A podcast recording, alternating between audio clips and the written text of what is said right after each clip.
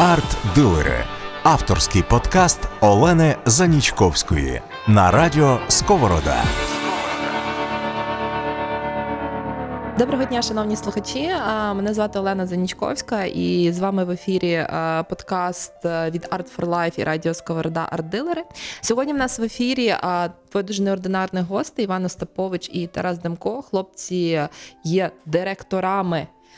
Очільниками Львівського органного залу, членами правління Галицького музичного е, товариства і, взагалі, людьми, які для мене є таким уособленням сучасного, а, трошки такого шаленого і дуже класного в львівській музичній спільноті. Хлопці, привіт. Привіт. Привіт. А, давайте трошки познайомимося. Розкажіть більш дет- Я регалії зачитала, ніби всі, але давайте все-таки трошки більше про історію. Як ви до цього дійшли? Дійшли ми до сфери креативних індустрій, якщо так можна загально сказати, дуже довго і дуже поступово. Е, Ми з Іваном познайомилися ще у 2010 році і почали робити спільно музичні проекти. І якось так е, поступово один за одним е, це перетворювалося у нашу повноцінну діяльність. Е, Це починало займати щоразу більше і більше часу. Спочатку ми робили дуже е, рідкісні поодинокі концерти е, поодиноких музикантів. Пізніше ми е, почали робити великі синкретичні мультимедійні проекти з залученнями різних е, мистецтв, бо почали вірити у синергію, почали мотивувати і знайомитися із дуже величезною кількістю музикантів. А, а потім створили власний оркестр, спочатку камерний, е, пізніше симфонічний. е, Почали працювати із концертами е, звукозапису. Також зробили дуже багато різних прем'єр. А потім в Україні почалася реформа культури, і ми вирішили використати цю можливість. Ну, Тарас повністю правий. Єдине, що варто сказати, що е, це таке е, хороше поєднання, оскільки, е, наприклад, якщо б я був сам в цій сфері, оскільки я професійний музикант, то можливо я б не мав такого ширшого бачення. Саме наше поєднання, коли ми вдвох займаємося цими речами, нам дає такий більш комплексний підхід до, до справи. І інколи Тарас більше набагато більше розуміється в музиці, ніж багато професійних музикантів, і це дозволяє роз- розширити трошки кругозір нашої діяльності. Отак ми йшли сюди. Так, Іване, що це було? Іван щойно мене е, привселюдно, е, так би мовити, опустив, кажучи, що я не маю професійної музичної освіти, і це справді так. Я за освітою е, філолог. Е, моя перша Це не соромно, це нормально. Я знаю, що це нормально. Я дуже горджуся своєю освітою. Я за освітою англійський філолог. Тобто за, за фахом я перекладач, і е, за іншою професією я викладач англійської мови, німецької мови і навіть трошки іспанської мови. Також я по молодості випадково здобув швейцарський диплом у сфері ресторанного і готельного бізнесу. Також цим не, соромлюся. І, тобто я вивчав менеджмент е, у Швейцарії, менеджмент готельних індустрій е, у е, місті Хур Граубюндені. І мені здається, що цей набір компетенцій таких з різних сфер дозволив мені почуватися у музичному менеджменті е, досить вільно. А власне, ми завжди е, підколюємо один одного з Іваном в тому сенсі, що е, ну, Іван є диригент за, пер, за однією з освіт, і за іншою він є виконавець на духових інструментах і учасник оркестру. Але разом ми почали власне робити проекти на стику музики, менеджменту і якогось е, мінімального HR. Тому що ще навіть коли ми були е, такими е, ентузіастами і активістами культурними, то самі ми, навіть вдвох нічого не могли зробити. Е, Завжди треба людей, потрібно команду, і я дуже радий, що саме зараз в органному залі у нас є е, дуже хороша і дуже фахова команда. У мене такий, такий, мене народився такий мемчик. Е, Ми починали робити Фейсбук для наших концертів ще тоді, коли жодна філармонія України не мала Фейсбуку. Тобто ви першопрохідці в українському музично-культурному СММі? Е, ну я боюся так зараз сказати, зараз е, накинуть, але я точно пам'ятаю, що у Львові і найближчі е, концертні зали цього точно не мали. І потім почав з'являтися Фейсбук, вже всіх Фейсбук почав з'являтися. То це вже багато чого змінило. Я не кажу, не хочу на нас якусь таку першу прохідськість, бо зараз почну сказати, о, вони щось там на себе перетягують. Але я так пам'ятаю з досвіду, що Фейсбук ми почали робити раніше, ніж, ніж хтось інший. Чому а, Львівський органний зал? Львівський органний зал був не випадковим. Як сказав Тарас е, щойно, а, сталася реформа в культурі. Нарешті е, в нас ми все-таки перейшли на контрактну форму, і наступив той момент, що всі заклади культури е, повинні були обрати нового керівника відповідно до нового закону. І сталося так, що Львівський органний зал це вже був останній з концертних е, залів, в принципі, міського міських концертних залів у Львові, який проходив, який оголошував конкурс на е, посаду директора органного залу в Львівському будинку. Ну як це е, говорить. А, і ми знали органний зал раніше, тому що ми тут робили концерти до того, як ми почали працювати, і ми стикалися з різними речами комунікаційними. Е, Інфраструктурними, і ми розуміли виклики і проблеми, і е, переваги, які дає цей зал. І ну, ну це було б просто нерозумно. Чому би ні? Всі так подумали, ми що, не здатні це зробити? Ясно, що здатні. І так ми подавалися на конкурс, і з часом конкурс тривав довго. Е, Це, це така ціла історія в українському конкурсному мистецтві в Львівський органний зал, але він закінчився, і наш, наша робота тут показує те, що все, в принципі, це Скільки, ця- скільки вже часу ви на цих, цих позиціях? Е, Це трошки більше ніж два роки. Е, Ми почали працювати в кінці 2017 року. Тобто ми попрацювали цілий 18, цілий 19 рік. Зараз на початку 2020 року ми, е, так би мовити, дивимося трошки назад і аналізуємо. Ми, е, власне, однією з особливостей нашої команди є в тому, що ми постійно рефлексуємо про власну діяльність, і ми аналізуємо майже кожен концерт, який відбувається, чи кожну маленьку зміну. Насправді, е, коли у тебе є команда, ти можеш тішитися навіть найменшим змінам. Я не скажу, що робота у закладі культури це є е, легка робота, і це зовсім не є та робота, яка е, можна може бути порів- порівняна до е, чи бізнесу, чи роботи в великій компанії. Тобто в такому випадку ти можеш відчувати себе першопрохідцем, тому що в нашій країні немає жодного професійного середовища, яке виховує керівників е, саме закладів культури. В принципі, е, якщо говорити про менеджмент, то тут е, також дуже великі виклики, тому що е, різні сфери відрізняються дуже сильно. І мені здається, набагато простіше бути керівником будь-якого заводу. У них є набагато більше спільного, наприклад, керівники різних заводів чи різних підприємств, аніж керівники, е, е, якщо порівняти керівники підприємств і куль- культурних закладів. Тому що це, це пов'язано також із е, тим, що це є креативна індустрія, а це зовсім інший тип е, розуміння взаємозв'язків, грошей, фінансових потоків, е, людей, які там працюють. І це все накладається і множиться на саме українські реалії.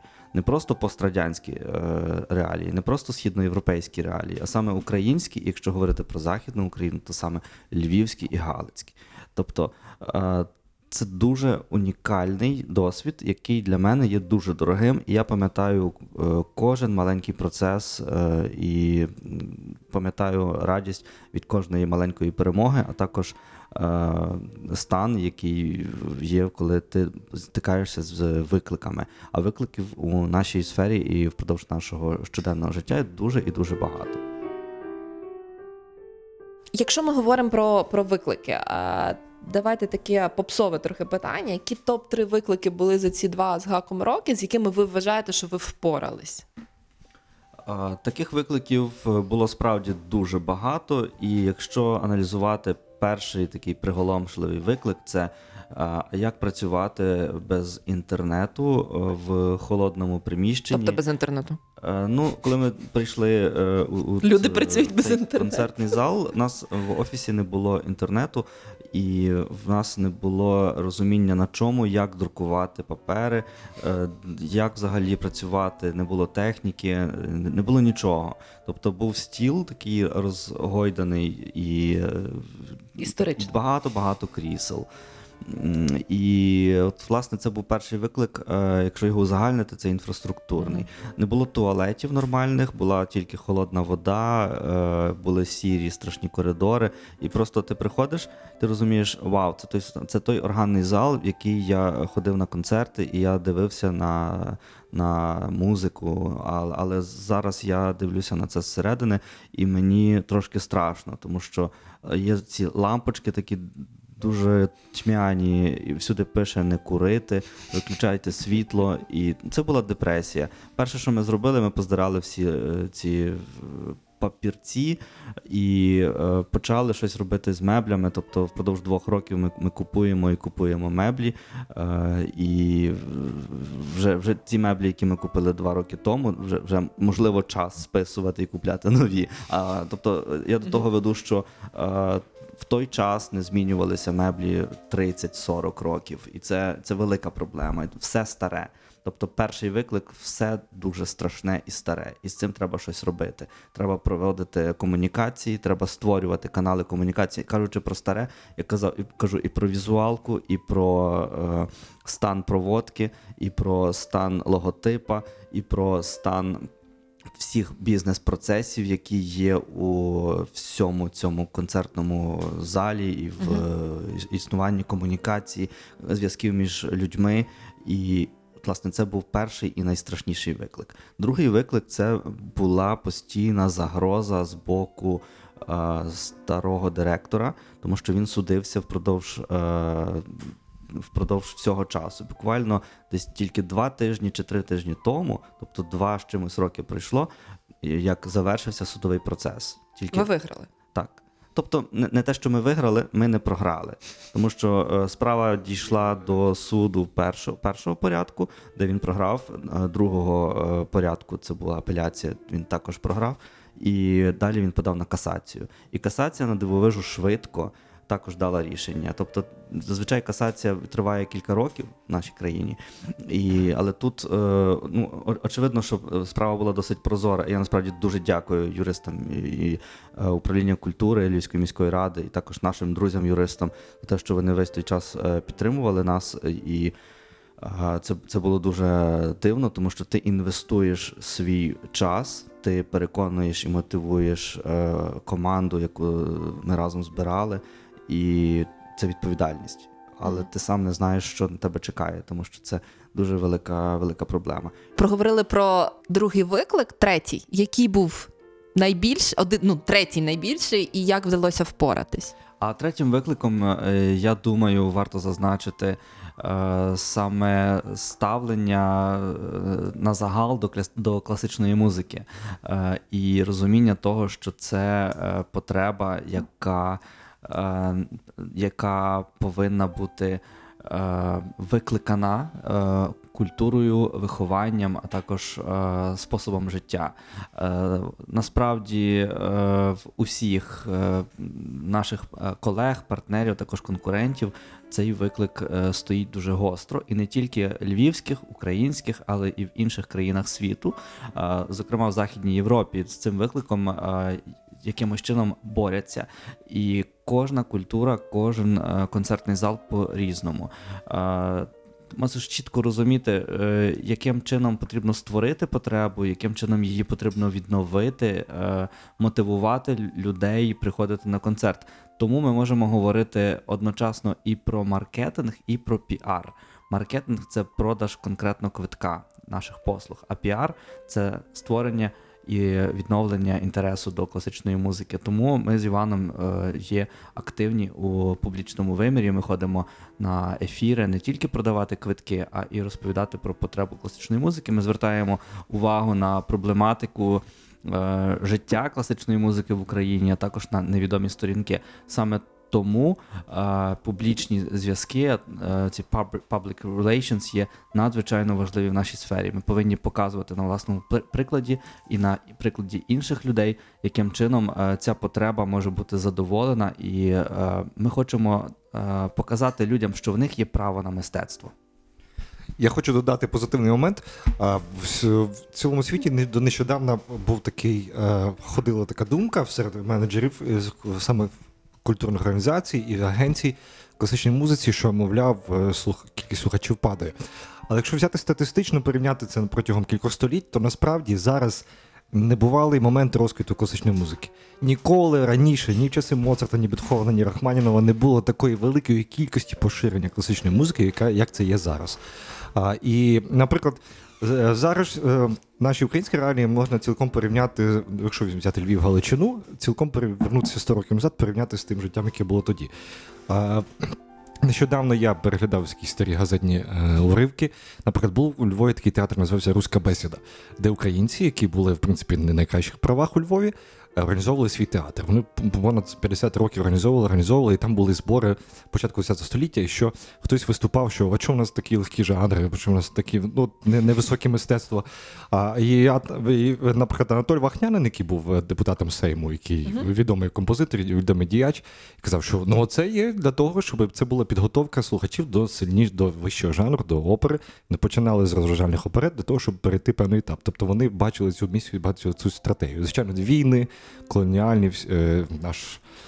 Розподіл все-таки це знищив, але тяглість е, 100 років тому так само на Галичині думали про тяглість традиції, про продовження, про початок, середину і кінець. Тобто ми бачили в цьому певну стратегію, нехай підсвідомо, але відчували, як це треба е, подавати. Тому я, в принципі, вважаю, що зараз е, для класичної музики найкращі часи у світі, які тільки були до цього. Слухайте, я отак послухала. е, Ну, у вас має бути якийсь внутрішній дикий мотиватор, щоб це все тримати, тому що я розумію, що є ще багато позитивних речей, але я навіть собі не можу, чи скажімо, не дуже хочу уявляти оці щоденні такі дурні втрати енергії.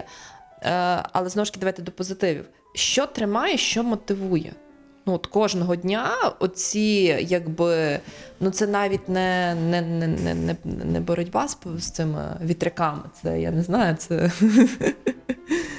Нас мотивує е, те, що ми працюємо е, з тим, у що віримо, і вважаємо за потрібне. І нам дуже приємно, що це потрібно не тільки нам. Тобто я так загнув хитро, е, але напевно це та формула, яка мене тримає, по-перше, в моїй країні, е, по-друге, у цьому місті, яке я дуже люблю, і з тими людьми, з якими мені комфортно і приємно творити. Саме те, що мені цікаво робити. Тобто ми творимо концертну культурну екосистему на місці дуже унікальному, дуже красивому і з всіма можливостями. Тобто, і ця екосистема називається наш концертний зал, Львівський концертний зал, Львівський органний зал. І е, це є справді культурна екосистема. Я поясню зараз, що я маю на увазі. Щоразу частіше ми можемо простежити перенесення такої прекрасної метафори, як е, екосистема з екології, біології на сфери, які е, дотичні до діяльності людини. Е, Екосистема це коли є різні процеси, які можуть е, симбіотично е, впливати один на одного. Під цим я маю на увазі, що ми працюємо із матеріальною і нематеріальною культурною спадщиною. Е, Матеріальна це є приміщення, а також інструмент, а також е, дуже багато різних унікальних фактів, які саме тут відбуваються, і не тільки в цьому приміщенні, але і багато де інде. Тобто ми е, дбаємо і вболіваємо за те, щоб матеріальна спадщина культури е, була в хороших руках. Е, тим не менше, ми фокусуємося на нематеріальній діяльності, на нематеріальній культурній спадщині. Це є партитури, ноти, музичний матеріал, знайдені в архівах, загублені в чиїхось книжкових полицях і шухлядах. І поміж тим всім ми користуємося активно талантом, який є у е, молодих музикантів, знаних музикантів, зіро- зірок світової слави. І це все переплітається із маленькими такими е, е, родзинками. Типу, десь там у нас стоїть маленька друкарська машинка, а там відкриті фрески Розена, а тут ми ще відкрили галерею. І це, це створює екосистему. І коли ти приходиш в наш концертний зал, ти починаєш здобувати досвід. І що ми е, виробляємо і що ми продаємо, ми продаємо досвід і емоції. І не просто моментальні, які дають, наприклад, людині наркотики, а ми продаємо досвід і емоції, які збагачують людину і залишаються в ній надовго. Легальні довготривалі наркотики. Можна ще питання? Перед тим, ну, власне, щоб ми продовжили тему органного залу, концертного залу. Е, декілька термінів я чую. Та? Тобто органний зал, концертний зал. Зараз відкрила ваш Фейсбук, Львів Концерт Хаус. Можна пояснити для, от, для, для мене е, різницю, чому і все-таки яка правильна назва? Та? І... Із назвою в цьому е, місті завжди були дуже великі, великі проблеми. І першим е, таким дуже класним викликом, який я би сказав, е, з яким потрібно було працювати, це позиціонування. Позиціонування, і це зразу порада всім, хто нас чує і працює із чимось подібним. Е, Чи то ви печете булочки, е, чи то ви е, робите, не знаю, стрижки чи манікюр, позиціонуйтеся. Позиціонування це все. Треба зрозуміти свою унікальність. Ми, ми маємо орган, і він є абсолютно унікальний. Тобто ми є органний зал. Крім того, що ми робимо органні концерти, е, ми є органний зал навіть тоді, коли робимо фортепіанний концерт.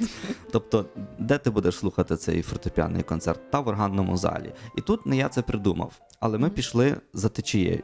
Ми е, не переконаємо нікого у Львові, що це не органний зал. Тому що всі знають, що це органний зал. Е, ніхто не каже, що це львівський будинок органної камерної музики, тому що поки ти виговориш цю Це фразу, дуже складно. ти вже втомишся. І ду- ду- дуже складно запам'ятати. Навіть у нас є ще друга офіційна назва це Лбоком, яка у нас фігурує в документах в нашому статуті. Звісно, ми ніколи не будемо міняти нашу офіційну назву, бо в цьому немає сенсу. Офіційна назва є для документів, також коли йде мова про якісь офіційні відносини, договори і меморандуми. Це, це варто знати людям, які з тобою е, мають зв'язок на офіційному рівні, на юридичному рівні. Але коли йде мова про маркетинг, тут треба використовувати назву, яка всім зрозуміла. Тобто, коли ти говориш про львівський будинок органної камерної музики, то означає, що ти маєш на увазі львівський органний зал. Тепер, коли ми говоримо не тільки для українців, а для е, людей із інших країн і інших навіть міст. Саме органний зал, якщо перекласти на англійську мову, це Lviv Organ Hall. А, не має ніякого значення, тому що у інших країнах світу, де є інша культура інші культурні і історичні реалії, самого поняття органних залів немає, тому що орган для них є дуже звичним інструментом, який можна зустріти майже в кожному концертному залі, а також в дуже багатьох інших інших типах будівель, зокрема в церквах, кірхах, лютеранських кірхах. в- різних в різних приватних будинках. Е, Я особисто бачив в різних країнах, е, будучи в гості в е, своїх друзів, органи просто в хаті, які займають, наприклад, півхати, і це інструмент орган. Тобто А. так собі е, зранку з горнятком кави пограти на органі. Так, так.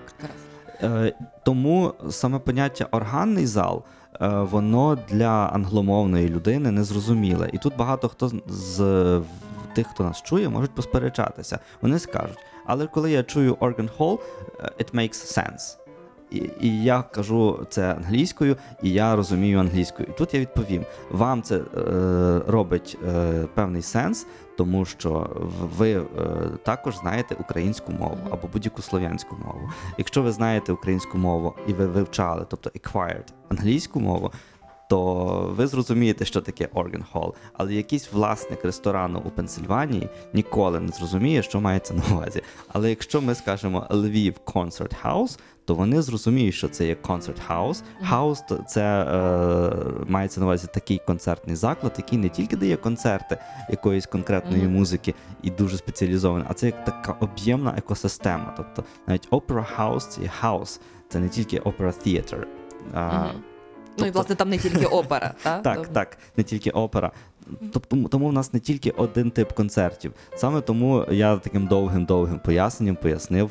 У нас є дві маркетингові назви: англомовна Lviv Concert House і е, українська Львівський органний зал. Давайте все-таки е, також трошки для, для слухачів такий дуже дуже дуже коротенький екскурс в історію. Взагалі, а, львівський Concert House, львівський органний зал. Історія, історія приміщення, історія творення, і дуже так коротко, щоб ми були всі в одному контексті. А, Історія е, приміщення Львівського органного вона дуже довга і дуже велика. І насправді її можна для краще про неї спілкуватися з науковцями, яких цікава певна деталізація, певна тема. Е, В будівля почала будуватися в на початку 17 століття, здається, між 1608 і 1612 роками. Вона не була такою великою. Спочатку спочатку була менше, а це, що вся найбільша частина, це добудовано у 18 столітті. А, е, здебільшого, е, ну, ця будівля раніше використовувалася за одним призначенням. Зараз ми маємо тут концертний зал. А, тут є, в принципі, найбільший орган України. А цей найбільший орган України він побудований в тис... він орган будується не за один день, це Мгм. кілька років. Його закінчення будівництва відбулося в 1933 році. А, і він, в принципі, має свої певні унікальні е, можливості, унікальні характеристики. Наприклад, так, кожна фортепіано має свої характеристики, так само він має їх. І їх тут є насправді два. Поки Мгм. що наші слухачі чують тільки один орган, який вони можуть бачити в залі. Той, що в головному залі. так, так. А в нас є ще інший е, орган, який поєднується з тим органом. Тобто, в принципі, е, можна звучати орган одночасно з двох кінців залу. Мгм. Це така е, стереосистема, механічна стереосистема, яка до, до якої додумались в 30-х роках. І коли ми сподіваємося в найближчому часі це відновити. І в принципі, е, в Україні подібного явища взагалі не буде. Ні, ну, коли ти сидить органіст на сцені, а ти чуєш орган з різних кутків. Тобто він справді звучить, це не є якась електроніка, це і механічний повний звук, мотор качає повітря, і звук справді справді природній звук. Dolby. Surround. Так, так, е, така, така система. А в- орган е, це такий інструмент, який потребує дуже. Я так перейшов на орган, тому що це найцікавіше наше, те, що в нас є. А, і орган це така річ, яка складається з дуже багатьох різних деталей. І в- все, що публіка бачить, коли приходить на концерт, це тільки, можливо, 30% від органу. А інша частина все схована за першими Мгм. цими трубами фасадними, і все, все начиння є там позаду. І мотор, і міхи, і ці всякі дерев'яні, механічні, резинові, войлокові структури, воно все є. І воно все, все є е, справді не електронне. Мгм. Багато хто задає питання, що а це у вас електронний орган, це типу, типу натиснув клавішу, воно грає. Е, В нас е, орган, якщо сказати такою науковою мовою, він електропневматичний. Тобто там, де людина натискає на клавіші, тут електрика. Але ця електрика дає сигнал механіці, і механіка відкриває певні клапани, певні повітряні канали. Тому, е, в принципі, це е, унікальний такий інструмент, і ми ним гордимося. Ми його за ним слідкуємо, бо уявити собі, що там 4700 з чимось труб у нас, і за кожною треба слідкувати. І, наприклад, ем, є металеві труби, так? Е, І на вулиці температура 17 градусів. Завтра буде плюс 25, наприклад. Так? Метал розширюється, звужується, а це налаштування органу. Це не так, як фортепіано, просто підтягнув. Тобто догляд його догляд за органом потребує дуже великої клопіткої роботи, і ми ці виклики долаємо на те, що в наших можливостях, і в принципі думаємо, як покращити наш орган і як відновити новий. Тобто цей щоб колись. Мгм, мгм. А, тут про специфіку. Давайте, якщо ми вже перейшли до теми органу, давайте зачіпимо ще трошки власне органну музику. Та? А, є якась така, мені здається, стереотип серед непрофесіоналів, що ну, класична музика, вона не завжди от така класична, класична музика е, легко до сприйняття. А органна музика це ще складніше. Тобто, це, грубо кажучи, щось з 17 століття. е, Бах е, складно, е, не знаю, важко, е, нудно. Та? А, давайте трошки про ці стереотипи поговоримо і мені за їх розвіємо, бо ну, для мене органна музика, я її для себе відкрила, я, її, я, її, я в ній, ну, скажімо так, я її слухала, вслуховувалась, і ще одна цікава річ також для. З вами про проговорити. Мені здається, що органна музика в записах набагато гірше сприймається, ніж органна музика в, е, ну, власне, в органному залі, тобто не передаючому запису. Може, мені так здається, але цікаво вашу думку почути. Е, По-перше, е, органна музика буває дуже різною. Так, вона буває дуже нудною. Дуже часто є такі твори, які е, з першого разу просто не розслухаєш, з другого теж, з десятого. І для в мене також є такі твори ор- органної музики, які я просто терпіти не можу.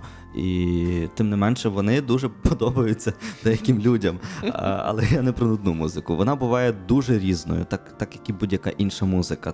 То те, що вона є органна музика, е, тільки тому, що вона звучить на органі, е, це може бути одне, одне з, з пояснень. Тобто це є джерело звуку, але сам е, тип динаміки, з- звуковидобування, е, гри, харизма залежить дуже сильно від органіста. Е, е, саме органісти. Це, е, це одна з таких най, е, найдивніших і найекзотичніших професій е, серед музикантів. Органістом може бути людина, яка, наприклад, ніколи ще й не бачила органа до того.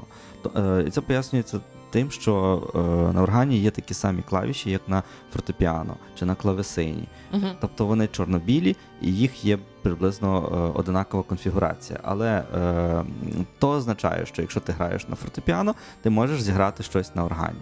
Але це дуже хибна думка, тому що органістам е, доводиться вчитися дуже і дуже довго для того, щоб розкривати можливості е, Власне, інструменту. інструмента наповну. І тому органістами. Е, Справж... Справжні органісти ніколи себе органістами, наприклад, е, не кличуть. Тобто вони дуже скромні, тому що вони знають, наскільки е, треба ще багато всього вивчити, з'їздити на майстер-класи, е, брати участь у конкурсах, робити записи е, і удосконалювати свій репертуар. Е, ми в органному залі маємо дуже широкий репертуар е, тої пропозиції, яку пропонуємо. Це музика від найдавнішої: Бах, Гендель. Е, Дуже багато інших композиторів Північної, Південної Європи, е, українські композитори. Це музика і 21-го століття. Для органа досі пишуть композитори. А що найцікавіше, орган дуже універсальний інструмент, тому в нашому концертному залі можна почути навіть таку музику, яка не була в оригіналі написана для органа. Наприклад, можна почути е, трек із фільму Зоряні війни, чи, е, наприклад, там із сутінок богів, із, сутінок, тобто про вампірів, а також е, в- можна почути з опери сутінки богів Вагнера. Е, Тобто органна музика є дуже і дуже е, об'ємна і широка, якою тільки музика може бути.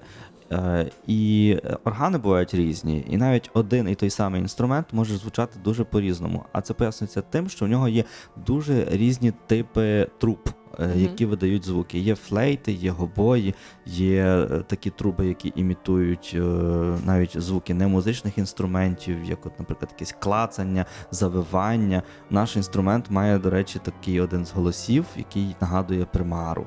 Мгм. Коли натискаєш на цю клавішу, воно починає так вити, ніби привид. І наша публіка це дуже любить. Ми коли робили пів, пів, голос морської хвилі, підказує Іван.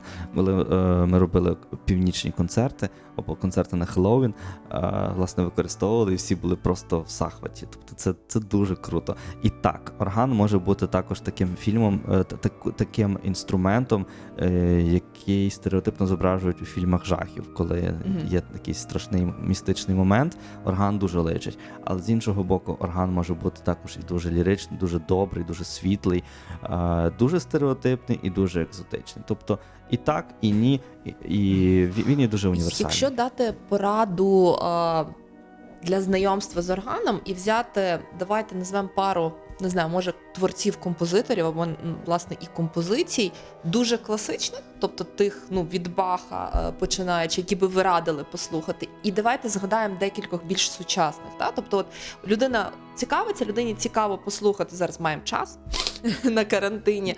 А власне, кого з кого б ви порадили розпочати знайомство з органною музикою, і ким би чим би ким би доповнити з сучасного? Е, Тарас щойно сказав, що зоряні війни. Давайте почнемо з, з некласичної музики більше.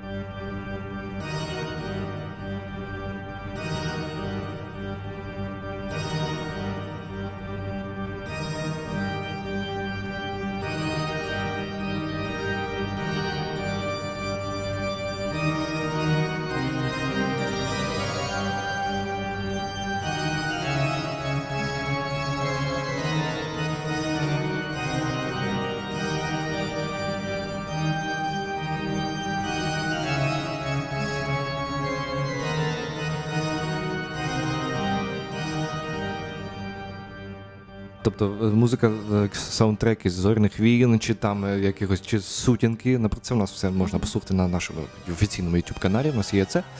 Ми такі події робимо. А які ти пам'ятаєш, пригадуєш якісь е, схожі, можливо? А, ну, наприклад, також можна дивитися якісь старі совєтські фільми, і всі відомі мелодії, е, вони також є у вільному доступі в інтернеті. Мелодії зарубіжної естради. Так, тобто на органі дуже часто. Це пояснюється тим, що зазвичай будинки органної камерної музики по, по всьому пострадянському просторі зазвичай мають дуже скупий і нудний репертуар, який е, наповнюють е, такі романтичні е, е, художні керівники. Які власне такі фільми обожнювали. Наприклад, якась там рожева пантера. Ну звісно, це не Мгм. радянські, але такі, знаєте, фільми, які, які відомі великому загалу, широкому загалу. І ви точно, якщо ви люб- любите такі фільми, е, то просто загугліть на органі. І ви знайдете. Все, що ви любите багато. на органі. А якщо ви ніколи не чули класичної музики, яка виконується на органі, то перш за все вам треба, е, скажу таке, що музикант ніколи не скаже, але я скажу: перш за все треба почути токату і фугу ре мінор.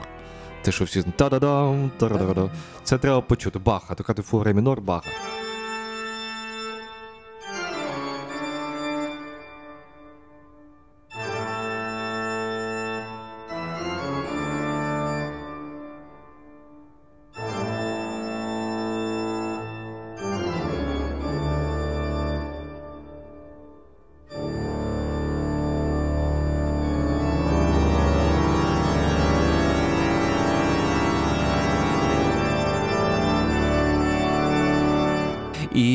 Я хочу доповнити трошки те, що сказав Тарас. Мгм. Е, Тарас е, перед тим говорив також дуже багато про екосистему. І орган це пряма, е, пряме свідчення екосистеми. Тому що якщо уявити собі, що ми купуємо фортепіано, ми знаємо, що фортепіано робляться всі однакові, і вони розраховані на певне тим приміщення і все. Але кожен орган будується спеціально для того приміщення, в якому він є. Всі Мгм. звукові хвилі розраховуються саме на те приміщення. І тому орган це екосистема. Орган тільки в, в найкраще слухати, тільки в поєднанні з приміщенням, бо без приміщення він дуже е, скупо звучить.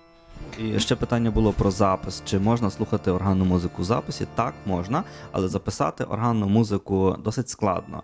На офіційному youtube каналі е, органного залу е, можна знайти е, дуже багато е, дуже якісних записів органної музики. Е, Зараз в час карантину ми робимо трансляції, і е, сам звук трансляції він е, може трошки відрізня... відрізнятися від професійного запису е, музичної студії. Е, але це не е, спотворює враження від музики.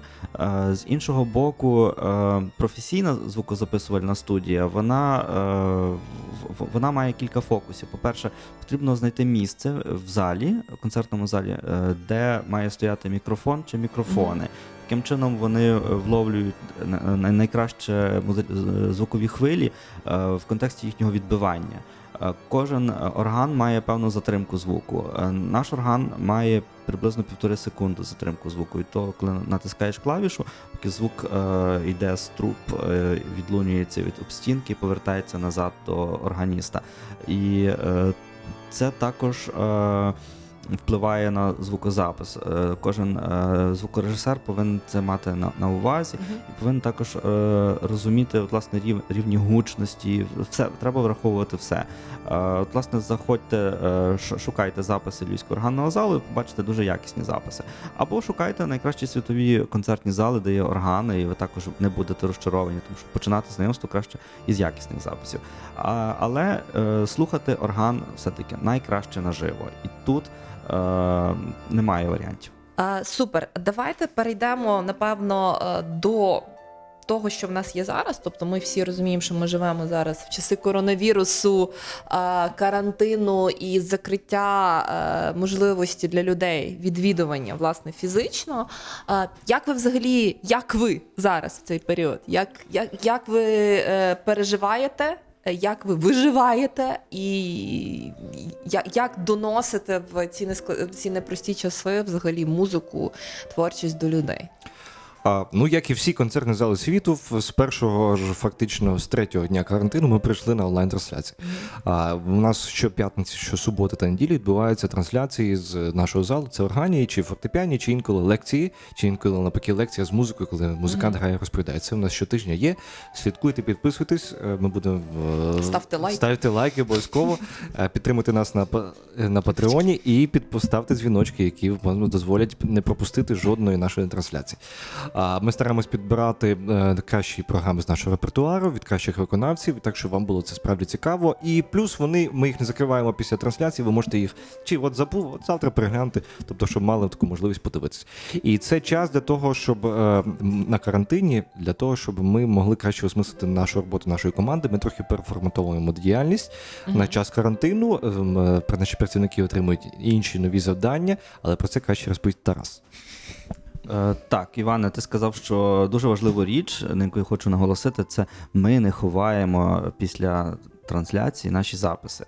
Тобто, е, наприклад, е, дуже багато наших колег і е, зі Львова, а також з України, мають особливість, коли вони роблять трансляцію. е, Ти дивишся тільки в час трансляції, а потім сам файл є недоступний. А ми всі записи робимо публічними. Для нас це принципово, оскільки ми віримо у те, що потрібно наповнювати український сегмент соцмереж якісним е, продуктом, створеним в Україні, і цей сегмент має залишатися там. Е, Тому ми розбудовуємо е, наші канали комунікації так, щоб там були певні цінні типи контенту. А, Наприклад, е, якщо ви підпишетеся на наш е, телеграм-канал е, Львів Орган, так і називається. Львівський органний зал в Телеграмі. Ну, звичайно, як можна не бути в телеграмі? Там є дуже багато мемів, і ми перекладаємо найкрутіші, найсмішніші меми, які е, стосуються, можуть не стосуватися е, класичної музики.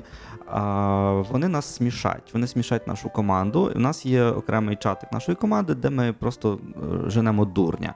І нам смішно. І ми віримо, що нашим гостям, оскільки е, кожен. Е, Тип бізнесу е, схожий на свого клієнта певним чином. Тобто ми е, любимо схожих. Е, тому е, те, що нам смішно, буде точно смішно і вам. Підписуйтеся на наш е, телеграм, там дуже багато контенту. І, власне, е, в час карантину ми почали е, дуже багато стратегувати. Тобто, ми з Іваном займаємося фасилітацією цих процесів, і за, за прикладами певних е, систем менеджменту, ми зараз от кожного дня проводимо по 5, 6, 7 годин дуже інтенсивного стратегування із е, онлайн, також е, зустрічі з нашою командою, для того, щоб е, проговорити ще раз наші цінності, нашу візію, нашу місію, а також всі ті процеси, на які ми, можливо, менше звертали увагу. Мені здається, після карантину ми станемо набагато кращими, ніж ми були, тому що з'являться нові послуги, з'явиться нове розуміння, для кого ми працюємо, з'явиться новий і класний портрет нашого клієнта, який хоче купувати і буде купувати наші послуги. Е, І, власне, контенту з'явиться набагато більше. Е, Наприклад, в нашому інстаграмі.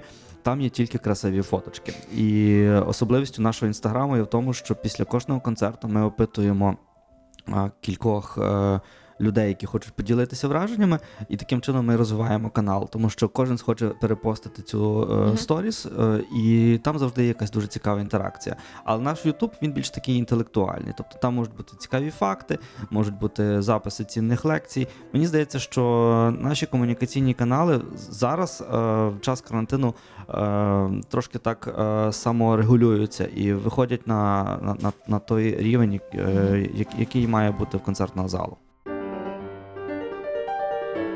Ми дуже гарно зачепили тему взагалі бренду, піару. Така близька мені тема, як людина, яка з маркетингом працює.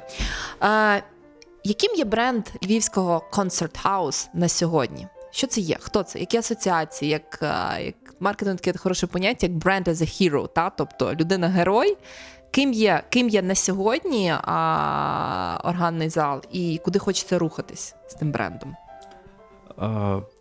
Бренд органного залу е, в першу чергу це е, е, бренд, який сповідує і промує ті цінності, які близькі нашій команді. Наша креативна команда досить велика. Це близько е, 15 людей, які творять е, власне це приміщення, цей бренд. Також цю точку. Ми ідентифікуємо себе як місце зустрічі.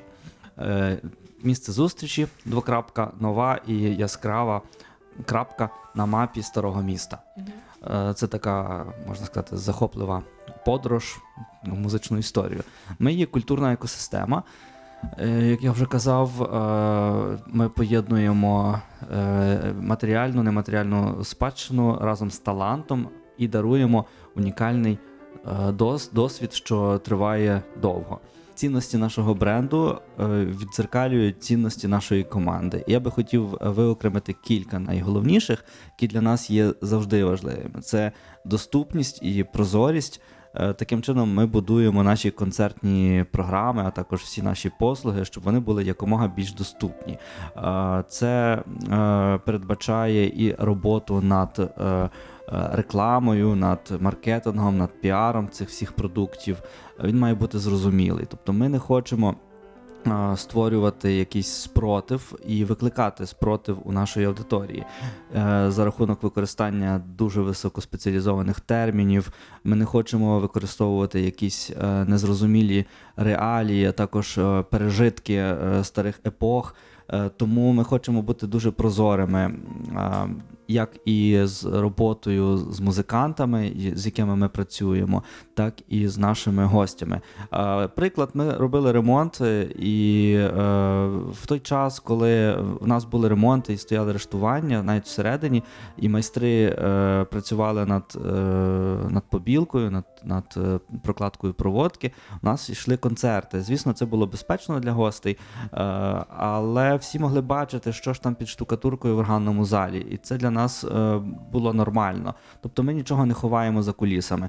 Е, Друга цінність, яку я хотів виокремити, це креативність і винахідливість, а таким чином це актуалізація мистецтва. Тобто ми шукаємо, яким чином зацікавити, е, зацікавити мистецтвом, культурою, класичною музикою. Як я сказав, говорячи про виклики, все-таки з цим треба багато працювати не тільки в нас, а й у всьому світі. Тому винахідливістю і креативністю ми актуалізуємо мистецтво. Е, Мистецька якість і професіоналізм без цього е, вважаю, е, варто взагалі не, працювати у культурі, тому це для нас є фундаментальним. І універсальність. В органний зал можна ходити і на Різдво, і на Великдень. В органний зал треба ходити і на великі державні свята. В органний зал треба ходити і на будь-які вихідні, тому що ти точно знайдеш тут подію. Ми універсальні. Ми точно тебе здивуємо. Але в органний зал можна прийти і посеред будня. Можна прийти е, впродовж цілого дня, можна прийти е, подивитися на картини в нашій галереї, а ввечері, скоріш за все, в будь-який день, ну, крім понеділка і вівторка, бо всі мають інколи відпочивати, в будь-який день ти точно можеш потрапити на концерт. І ти не можеш послухати тільки орган, але і дуже-дуже широкий асортимент музики. Музика звучить в нас навіть в туалетах. Музика звучить в нас перед концертами як фонограма. Музика звучить в нас після концертів. І, власне, можна побачити і репетиції, і репетиційний процес, спілкуватися з виконавцями. Тобто, я вважаю, що ми є досить універсальні. Таке питання. Хто є хто є користувач, хто є цільова аудиторія Львівського залу?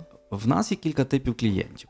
По-перше, це наші е, гості, які купляють квитки на концерти, які ми для них організовуємо. Тобто, ми собі думаємо, як е, креативна команда, що керує цим залом, що ті концерти, які ми організуємо, будуть цікаві певній аудиторії. І так воно зазвичай і виходить. Е, нашу цільову аудиторію, як окремих користувачів нашими послугами, ми можемо поділити, наприклад, на три групи. Перша група це люди, які точно хочуть певним чином провести час. Тобто це такі собі святкові любителі, люди, які хочуть е, знайти певної розради буденності, люди, яких треба здивувати, яким, яких треба захопити. Вони можуть таким самим е, макаром піти у кінотеатр, а можуть залишитися вдома. Їх ми переконуємо не сидіти вдома, е, а власне приходити на концерти. Ці люди вони е, мають потребу певним чином розвіятися. Інколи не мають, і тому ми мусимо її створити. Хочемо показати, приходьте сюди, тут класно соціалізуватися, а загалом можна і чогось почерпнути, вийти зовсім іншими, познайомитися е, не тільки між собою, але і з мистецтвом. Другий тип людей це е, ті, хто цінують е, певний тип класичної музики, тобто Мгм. гурмани. Це любителі класичної музики. От саме для них ми робимо оці такі унікальні концертні програми, які а, вони саме вони хочуть, і саме вони цінують нас за те, що з поміж усіх львівських а, культурних ландшафтів ми робимо якісь унікальні речі. Ну тобто, це такий вже дуже підготовлений Так, е, прошарені такі. користувач. Так, так. Вони точно е, вміють відрізнити фортепіано від клавесина, вони точно відрізняють е, орган е, від гідравлоса. Е, Я тут жартую. Два рази яй. Ну, Це якийсь там стародавній інструмент предок органа, який качали е, раби повітря в нього накачували. Ні, ні, просто я е, на першій фразі така, ну то звичайно, клавесин. Е, окей. Вони відрізняють барокову Перший рівень пройшов, на другому помер. Вони відрізняють барокову гітару від академічної гітари і від е, поп-гітари, електрогітари. Тобто, маю на увазі, це такі прошарені. Вони, можливо, вчилися в музичній школі, але її закинули, а може й стали музикантами. Тобто, ці люди, цих людей не проведеш. Тобто, якщо хтось сфальшивить на органі випадково. То цей музикант буде мати проблеми, тому що ці люди більше на них не куплять. Тому ми мусимо бути чесні з ними завжди. Е, і третій тип нашої аудиторії це е, такі собі хіпстери. Тобто е, їх в нас дуже багато ходить, і мені здається, що органний зал е, їх притягує. Тобто, Це ті, хто п'є смузі і лате. так, е, і не тільки. А ці люди, скоріш за все, приїдуть в органний Убером. Або якимось там некстбайком. Е, у нас є парковка для них е, для велосипедів. Е, ці люди можуть навіть свій скутер залишити тут електричний.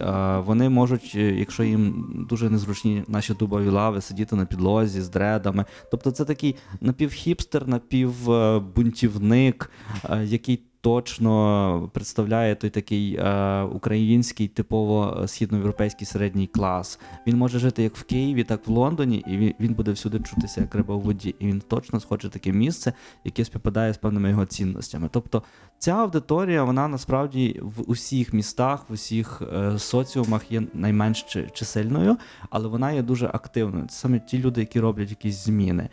Ось. Е, і це, це я сказав про тих, е, тих людей, які одночасно е, купують квитки і є тими користувачами. Але інший тип е, наших клієнтів це є. Організатори концертів для великих організованих груп. Тобто, це е, ті, хто хочуть, наприклад, замовити у нас співорганізацію концерту.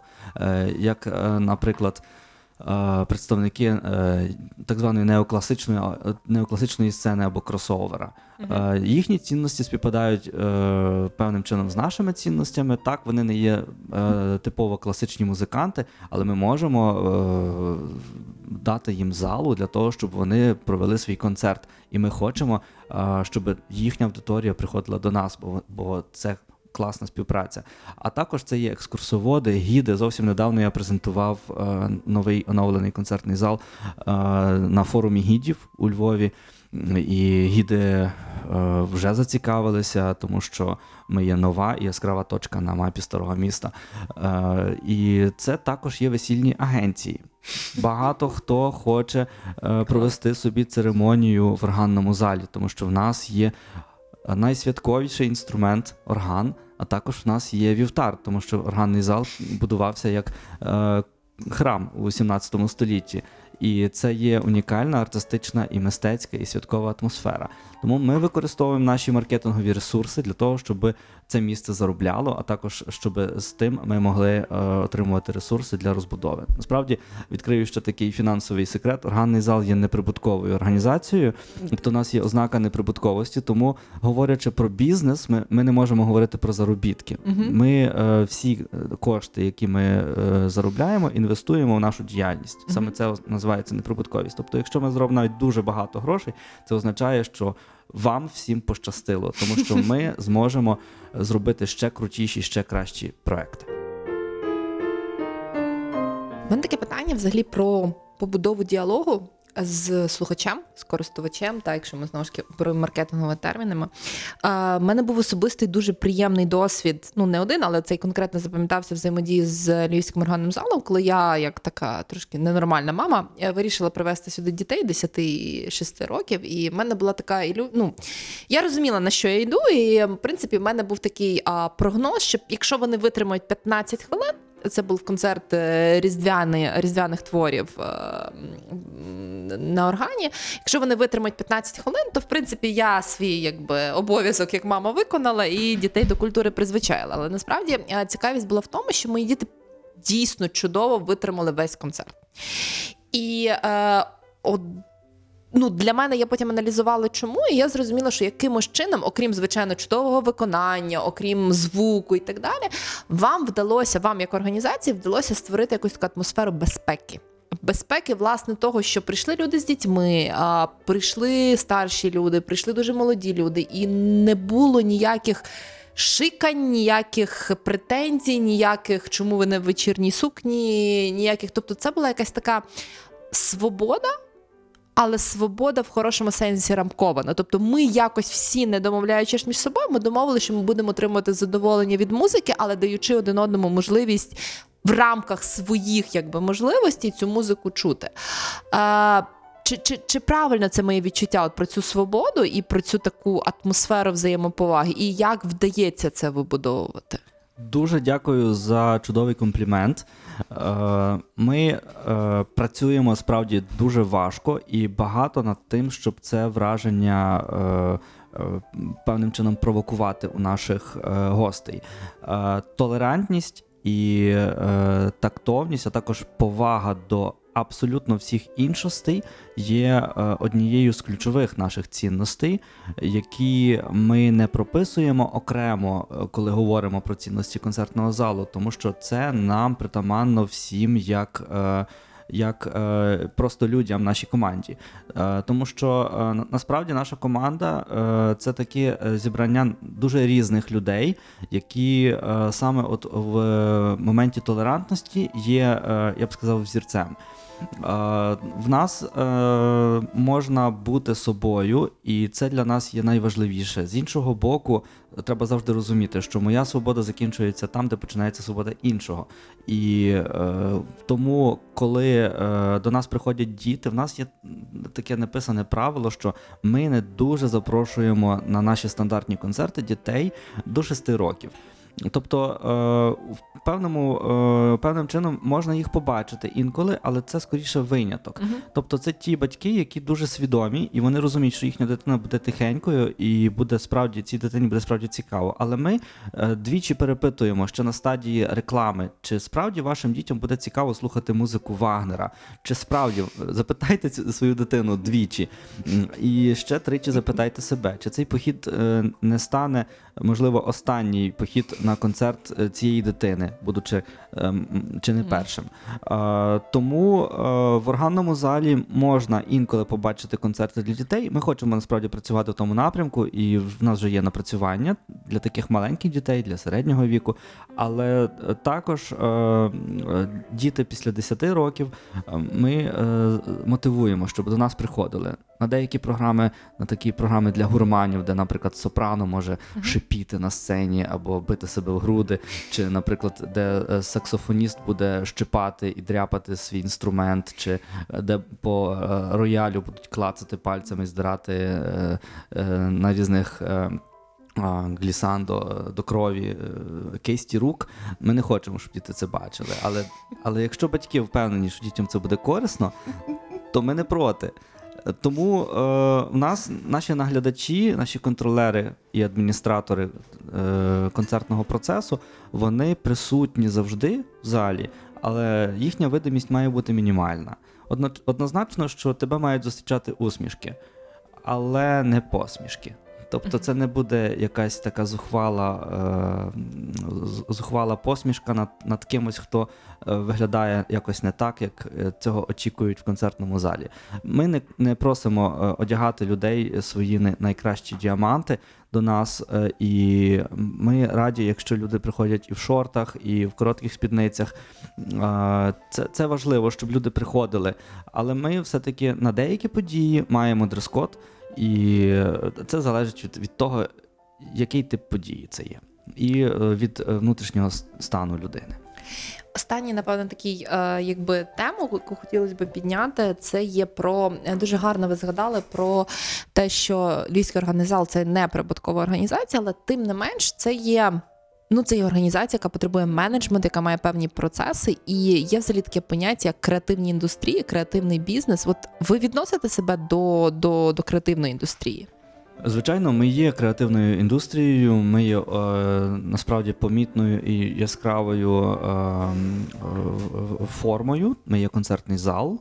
Е, однозначно, ми є представниками цього сектору, і однозначно ми повинні орієнтуватися на е, подібні успішні кейси е, креативних індустрій. Креативні індустрії е, це дуже широке поняття. Це і виробники фільмів, це фотографи, це працівники it сфери Звісно, не всіх е, напрямків. Е, креативна індустрія це не є той, хто е, робить коди і програми. Але е, якщо говорити про IT як, як дизайн або певні типи е, розробок чогось, чогось власного, цінного, тобто ми розробляємо власне цінне, ми е, програмуємо, е, бо ми створюємо програми, концертні програми. Е, ми додаємо доданої вартості до того, що і так є дуже цінним.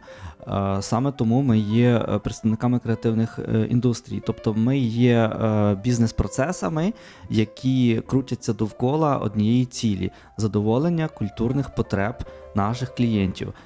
Культурні потреби це є дуже розмите, з іншого боку, дуже точне поняття. Е, Культурна потреба е, це висока потреба цивілізованої людини. І ми працюємо із е, тими самими людьми. Ми є креативні, і, власне, не тільки тому, що ми такі творчі, в нас класні ідеї, а тому, що ми створюємо. Тобто, ми, грубо кажучи, робимо гроші на повітрі. Ми продаємо враження, але це не означає, що ми ошукуємо людей. Е, Ну, чекайте, ну ви продаєте емоцію, це дуже так, дорого. Ми продаємо емоцію, яка триває довго. До тої теми, повертаючись, ну напевно, вже знову ж таки на зовсім завершення, якщо ми говоримо про емоцію, я завжди дуже люблю в наших гостей запитувати на, на останок. е, е, Особливо, якщо ми говоримо про музику, тому що ну, музика це взагалі емоція. Е, Якщо взяти цю тему, тобто ви продукуєте емоції, ви продаєте емоції, ви наближуєте емоції. Яким би твором, ну я так думаю, з органом все-таки хотілося би завершити. Я думаю, що ми е, тут е, передамо Івану мікрофон. Е, не передамо? не передамо. Е, якщо ми говоримо про от, ну, ми. Ми всі розуміємо, в якій ситуації ми зараз знаходимося. В нас карантин, в нас купа викликів. е, Ви неймовірно класно робите онлайн, наскільки це взагалі можливо зараз.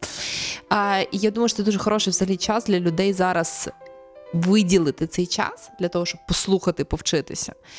І таке питання: тобто, що би ви наостанок радили нашим слухачам послухати, можливо, записів органного залу, та, чи на YouTube, чи, чи, чи в інших джерелах, для того, щоб власне. Ця музика допомогла прожити цей такий складний, неоднозначний період, і для того, щоб е, більше, більше відчути себе і більше відчути емоцію, яку ми всі так ну намагаємося продукувати і доносити. Е, Ну, я б сказав, що а, тут немає єдиного рецепту для всіх. Бо якщо я зараз скажу, от ви слухаєте те, те, те, і все буде рецепт назавжди, ви точно це зрозумієте, це буде неправда. Такого не буває. А, і саме тому, що такого не буває, ми намагаємось, е, щоб наші записи, наші онлайн-трансляції мали якомога ширший контент, різноманітніший контент. Наприклад, я хочу порекомендувати всім послухати живу розмову е, в трансляції е, Марти Кузі Андрущак, яка говорить в оперній, трансля... в оперній транскрипції. Тобто опера фрагменти з опер на фортепіано. Це дуже цікаво, тому що це не щось таке велике опера, але ви можете це побачити зразу відчути на фортепіано.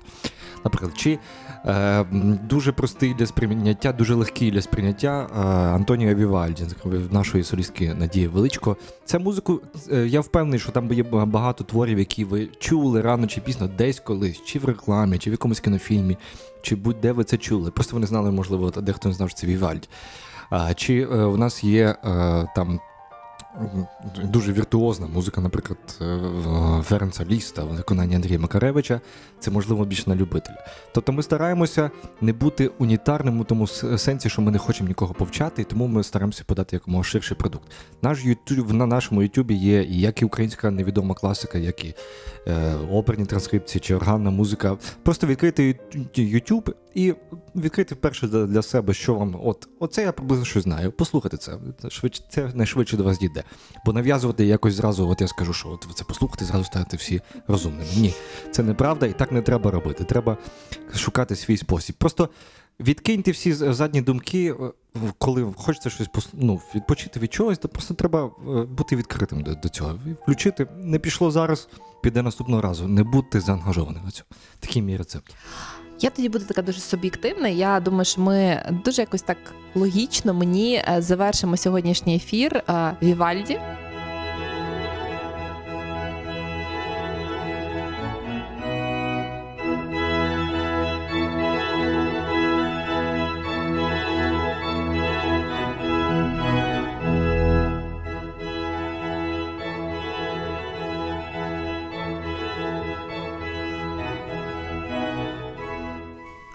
Орган, Вівальді, весна, тому що все-таки, як би там не було, весна в нас за вікном є. І я думаю, що це буде і гарно, і емоційно, і логічно. І дуже дякую вам за розмову. І я думаю, що після, після карантину перше, що ми маємо всі зробити, це купити квитки в Львівський органний зал. Неважливо на що, але прийти, відчути атмосферу, подивитися на сам, на сам зал, на галерею, на неймовірні фрески. І дуже вам дякую. Дуже дякуємо за запрошення. Арт-дилери. Авторський подкаст Олени Занічковської на радіо Сковорода.